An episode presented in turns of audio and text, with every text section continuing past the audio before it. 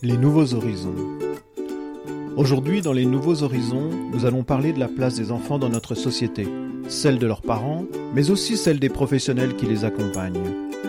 Pour cela, j'ai invité Karl Lacharité, professeur émérite en psychologie à l'Université du Québec à Trois-Rivières. Bienvenue, je suis Christophe Beau, responsable d'un programme de soutien aux familles. Dans ce nouvel épisode, Les Nouveaux Horizons, le podcast d'apprenti d'Auteuil, vous découvrirez un homme qui a consacré sa vie et sa carrière à nous inviter à porter un regard bienveillant sur les parents et à regarder le monde à hauteur d'enfant. Bonjour Karl. Bonjour Christophe. Écoute, je suis ravi euh, de t'accueillir chez moi pour euh, cette conversation que nous allons avoir ensemble euh, maintenant. ma première question, elle est assez simple. Qu'est-ce que tu dis de toi quand on te demande de te présenter? Mon premier réflexe, euh, c'est de dire que je suis euh, un papa, euh, un conjoint et que je suis un grand-papa. Parce que ce que je fais sur le plan professionnel a beaucoup à voir avec qui je suis dans, ma vie personnelle. Donc, la réponse officielle, c'est je suis psychologue pour enfants, pour la famille. Et puis, je suis euh, professeur à l'université au Québec, à Trois-Rivières. Et je m'intéresse à la famille. Je m'intéresse à la relation qu'une mère ou un père a avec euh, son enfant. Je m'intéresse au développement de cet enfant. Et aussi plus particulièrement au papa. Donc, euh, cet aspect personnel et, professionnel se, croise dans, mes travaux autant que dans ma vie personnelle. En France, aujourd'hui, il y a euh, un certain nombre de controverses sur la manière de répondre au comportement des enfants, notamment quand ces comportements sont euh, source d'inconfort pour les adultes. Qu'est-ce que tu peux nous dire sur la façon dont aujourd'hui nos sociétés, au Québec ou en France, que tu connais bien, entrevoient la place de ces enfants et leurs besoins En général, les sociétés occidentales font peu d'enfants.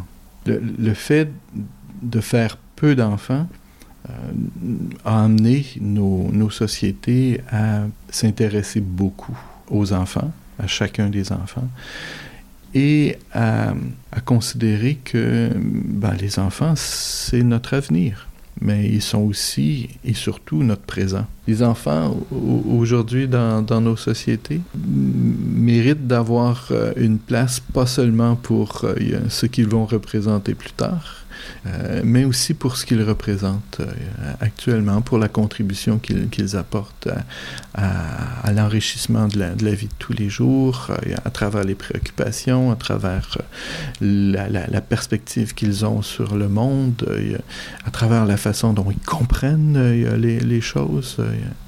Il y, a, il y, a, un humoriste au, Québec qui disait euh, Vous savez, on, donne le droit de vote aux, personnes qui ont 18 ans et plus. C'est le contraire qu'on devrait faire. On devrait donner le droit de vote euh, aux, aux, enfants et aux adolescents parce que quand on leur fait des promesses et qu'on ne les tient pas, on paye pour. À quoi les enfants ont besoin que les adultes répondent?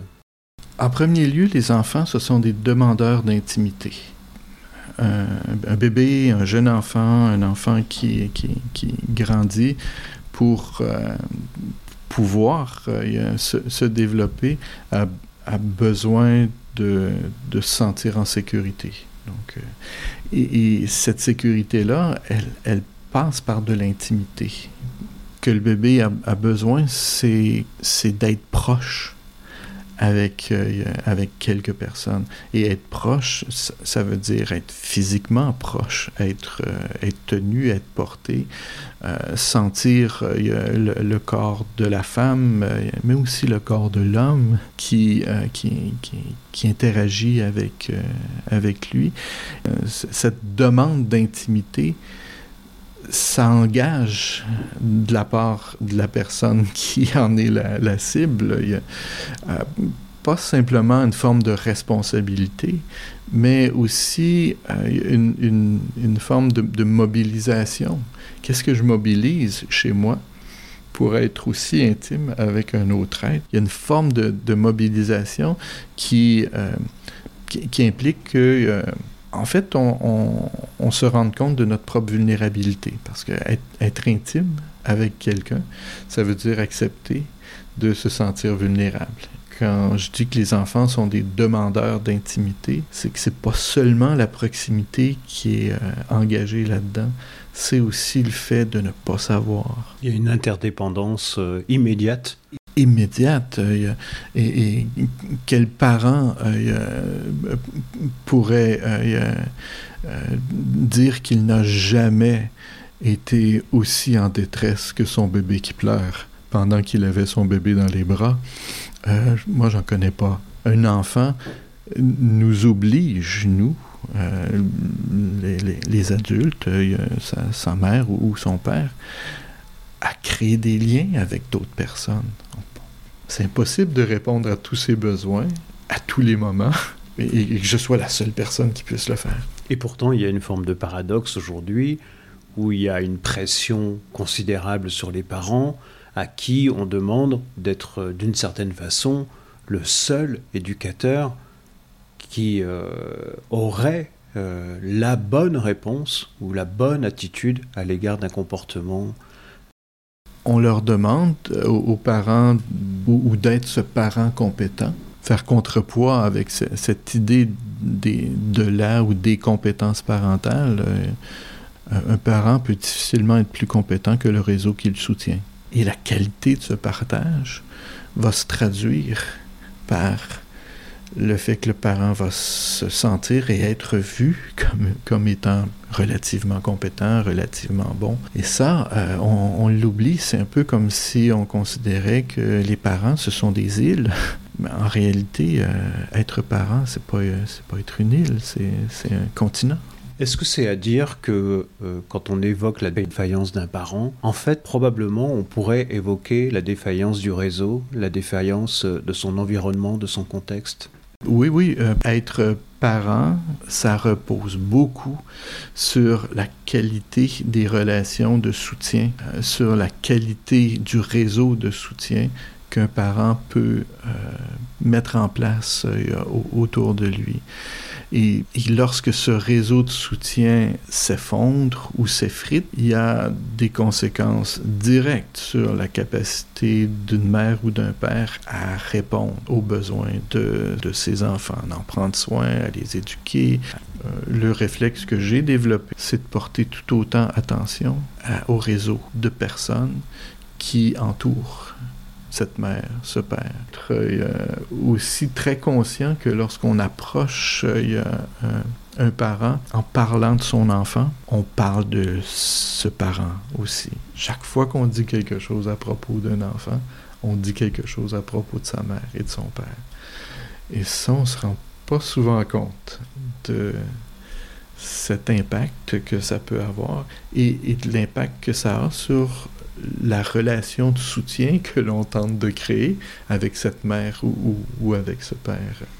Les propos qu'on tient sur un enfant à un parent, ça peut être tout autant une source d'alliance renouvelée que une forme de blessure supplémentaire.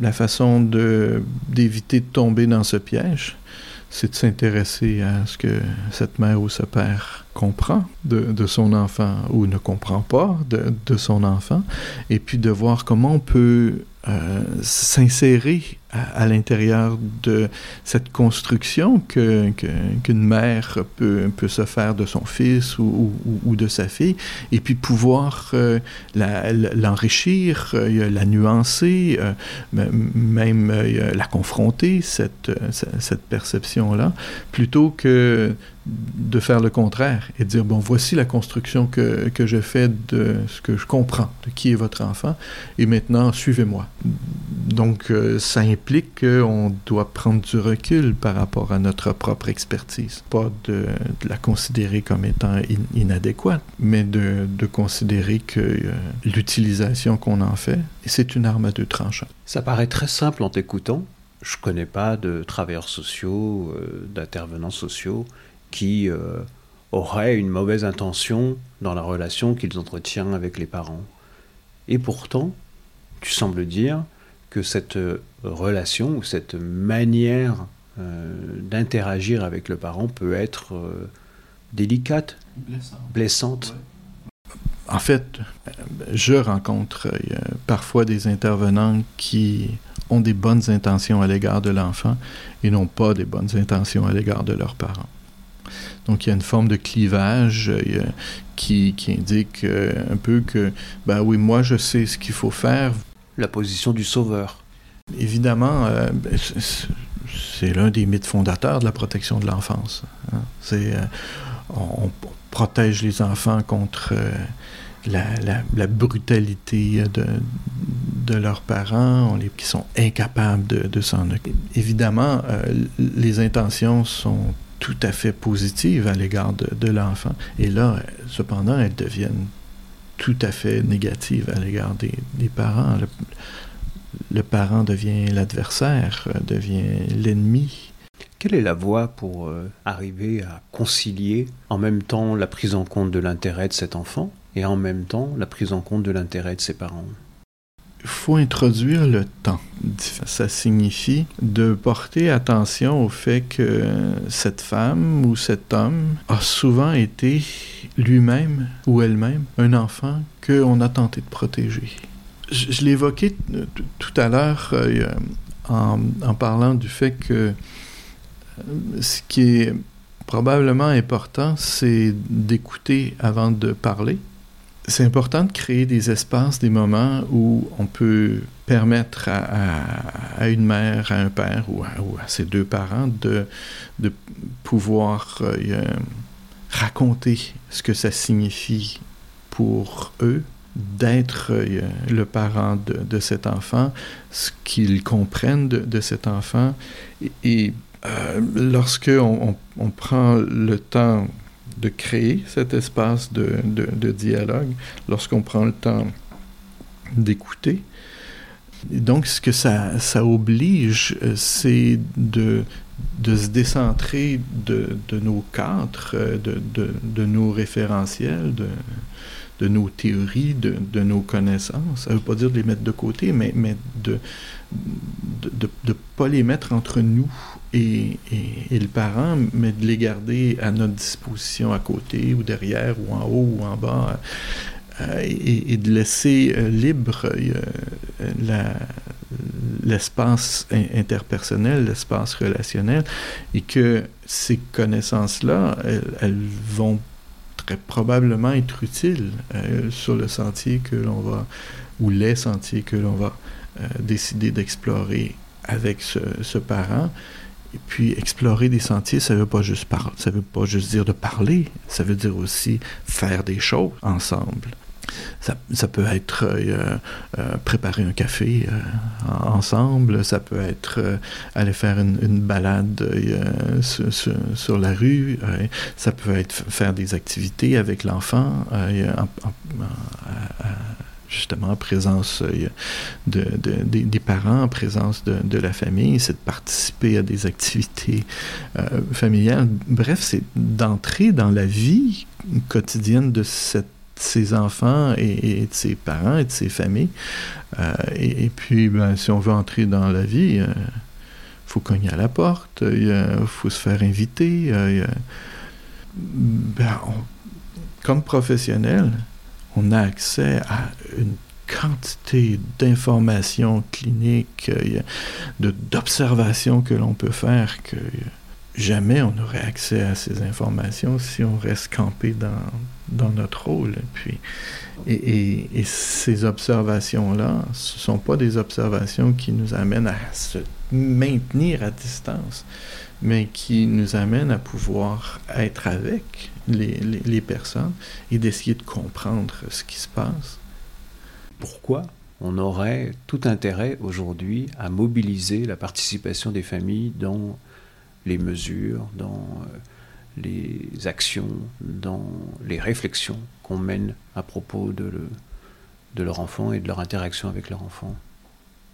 Ça fait plusieurs décennies que on connaît, on reconnaît le rôle de l'entraide dans l'exercice du rôle de, de parent dans, dans, la vie familiale. Même le rôle de l'entraide euh, entre voisins euh, d'un quartier. Euh, et depuis, je vous dirais, probablement la, la, fin des années 80, on a commencé à se rendre compte que l'action professionnelle, les dispositifs professionnels pouvaient avoir un effet corrosif de cette entraide.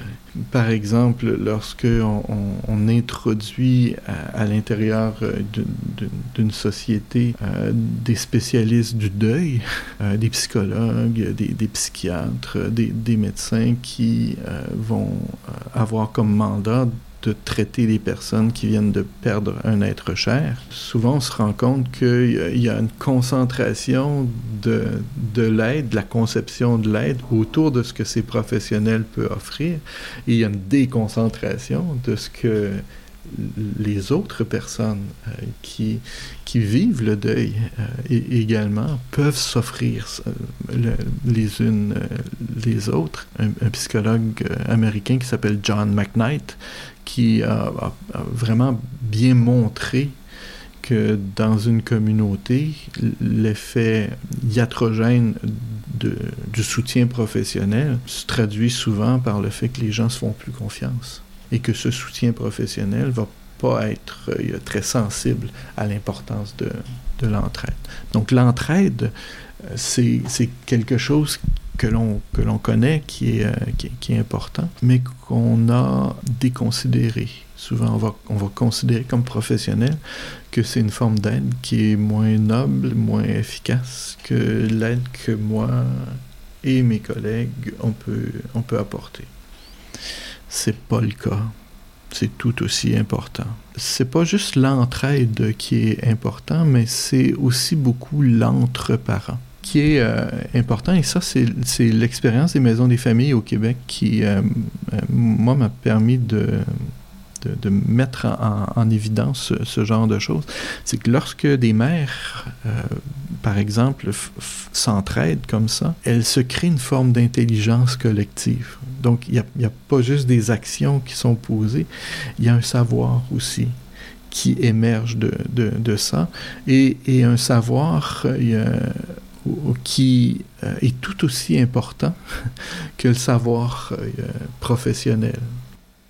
C'est assez contre-intuitif par rapport à ce qui se passe de façon assez générale dans l'intervention sociale, où l'intervention individuelle, l'accompagnement individuel est quand même beaucoup plus enclin à se mettre en œuvre que euh, favoriser l'action collective. Euh, un peu d'ailleurs en reflet avec euh, le début de notre conversation où on s'est dit il y a une forme d'individualisation de la responsabilité éducative portée par le parent alors qu'on sait que la communauté, le réseau est, une, est un levier considérable. Je suis tout à fait d'accord avec toi. Ton, ton commentaire, en fait, nous indique qu'il y, a un discours dominant dans, dans notre société, euh, un discours euh, libéralisant, individualisant, personne est la propriétaire d'elle-même, euh, elle a des droits, et il y a d'autres discours qui, eux, ne sont pas dominants, qui apportent des nuances à, ce sujet-là, euh, qui apportent des nuances euh, pour dire, entre autres, que ce discours individualisant favorise certains individus. Côté, lorsqu'on travaille avec des, des, publics qui sont déclassés, dans le cadre d'un tel discours, on n'a pas le choix de critiquer ce, discours. Si on ne le critique pas, ben on est complice de ce qui euh, piège les personnes à l'intérieur de situations où elles vont être en bas de l'échelle euh, dans, dans, la manière de concevoir la vie ce type de discours individualisant va amener à, avoir. On n'a pas beaucoup dans la formation des, des professionnels euh, qui s'intéressent à la santé, euh, aux services sociaux, à, l'éducation des enfants, d'occasion d'avoir une perspective critique euh, comme ça, comme, comme professionnel, comme intervenant, dans le domaine du social, dans le domaine de l'éducation, dans le domaine de la santé. On, on, a une forme de responsabilité éthique. Euh. Ce, ce que j'entends, c'est que pour pouvoir penser la résistance au discours de l'individualisation ou de l'individualisme, c'est de penser avec et de penser ensemble avec les familles, avec les enfants, avec les pères, les mères, avec les collègues. Oui, sachant que le avec ici, il peut être aussi une façon de, de continuer de, de penser de manière individualisante. Donc le, le, le avec ici implique au moins une personne dans ce groupe, euh, dans, dans, dans, cette petite collectivité de collègues ou avec, euh, avec des, des parents, qui ont le, le réflexe de, de, prendre du recul et de poser la question, à quoi participe-t-on?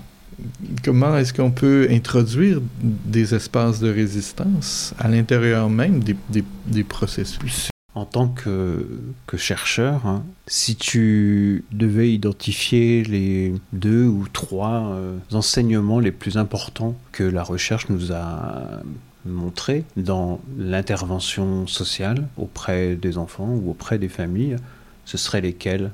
Le premier repère euh, est de, de considérer que le contexte dans lequel une personne se développe un élément important. C'est un élément important du travail que, que, je dois faire. Donc, je dois tenir compte de, de ce contexte. Donc, c'est important euh, de, de voir comment la personne euh, s'installe dans cet environnement, comment elle s'engage euh, dans cet environnement. L'anthropologue Tim Ingold qui parle de dwelling. Dwelling, c'est comment tu habites euh, cet environnement et donc de partir de la perception que les personnes ont. C'est peut-être l'autre leçon de prendre le, le temps, de prendre les moyens de se mettre à la place. Et là, ici, je parle évidemment euh, d'empathie. Je parle aussi euh, sur le plan cognitif, intellectuel, pas juste d'essayer de comprendre ce que l'autre ressent, mais d'essayer de comprendre la vie. C'est aussi de la comprendre avec ses yeux. Là. C'est, de voir les obstacles, d'entendre euh, les opportunités qui, qui s'offrent à elle. Peut-être une, dernière leçon, et c'est peut-être celle avec laquelle nous avons un peu commencé dans, dans notre conversation d'aujourd'hui, euh, c'est de considérer que les enfants sont des sources euh, de connaissances et d'apprentissage euh, importants et qu'on ne peut pas les considérer simplement comme étant des personnes sur lesquelles nous agissons. Allez, une toute dernière question, parce que je sais pour toi combien c'est important, euh, et tu l'as montré durant toute cette rencontre, cette conversation, la place des mots, la place de comment on, formule une question, comment on, interagit avec les autres, cette attention, cette sollicitude que tu peux avoir hein, à travers cette conversation. Qu'est-ce que tu peux dire euh, de cette expérience? En fait, une, des choses que l'on a peu mentionné à l'intérieur de cette conversation, mais qui, je, pense, la, la, traverse euh, totalement, c'est l'importance du récit, l'importance d'avoir de, de, l'occasion de raconter euh, quelque chose. Et ch chaque fois que j'ai cette occasion de, de, le faire, euh, je ne m'en lasse pas. Euh, c'est euh, en fait, l'être humain euh, ne se lasse pas de raconter des, choses, de raconter euh, des choses qu'il vit, de raconter des choses qu'il pense, qu'il imagine. Et, l'acte de, mettre en récit est, vraiment un acte fondamental chez, chez l'être humain.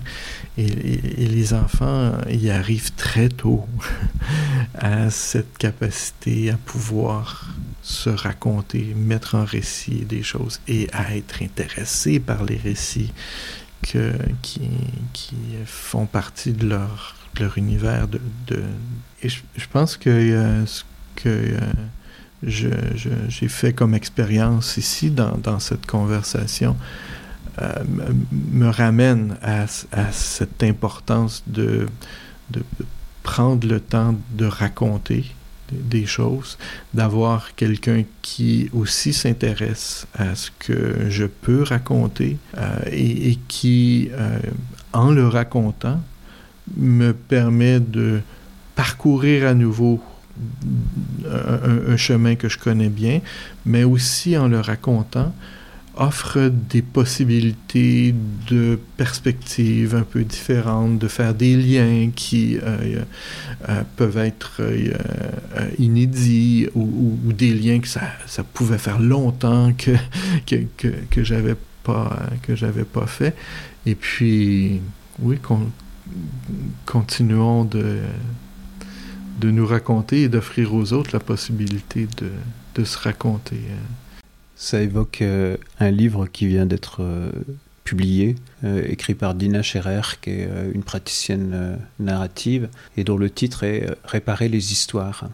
Oui, dans, dans le fait de réparer les, les, histoires, ça souligne l'importance des histoires dans, dans, notre vie et que ça existe des vies qui, qui, qui, qui sont très très pauvres en histoire et ça existe aussi des vies dont l'histoire est racontée par d'autres. Et souvent, les familles, euh, les enfants, les parents dans les situations de très grande vulnérabilité sont des personnes qui ont été très appauvries dans leur capacité à se raconter elles-mêmes. Et ce sont des personnes qui sont racontées souvent par d'autres. Deux formes de souffrance euh, qui se croisent. Donc oui, réparer les histoires, mais aussi donner l'occasion de les évoquer, de les construire, euh, de les, rendre euh, vivantes, euh, ces histoires-là.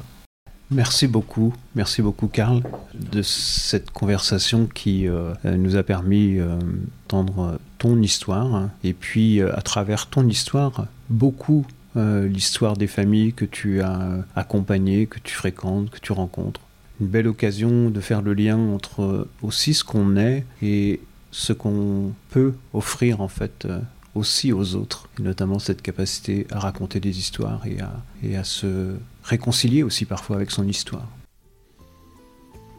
Merci de votre écoute. Si l'épisode vous a plu, notez-le favorablement sur la plateforme d'écoute ou l'application que vous utilisez. Cela contribue à développer la notoriété de ce podcast. N'hésitez pas à le partager sur vos réseaux. À très bientôt pour un nouvel épisode.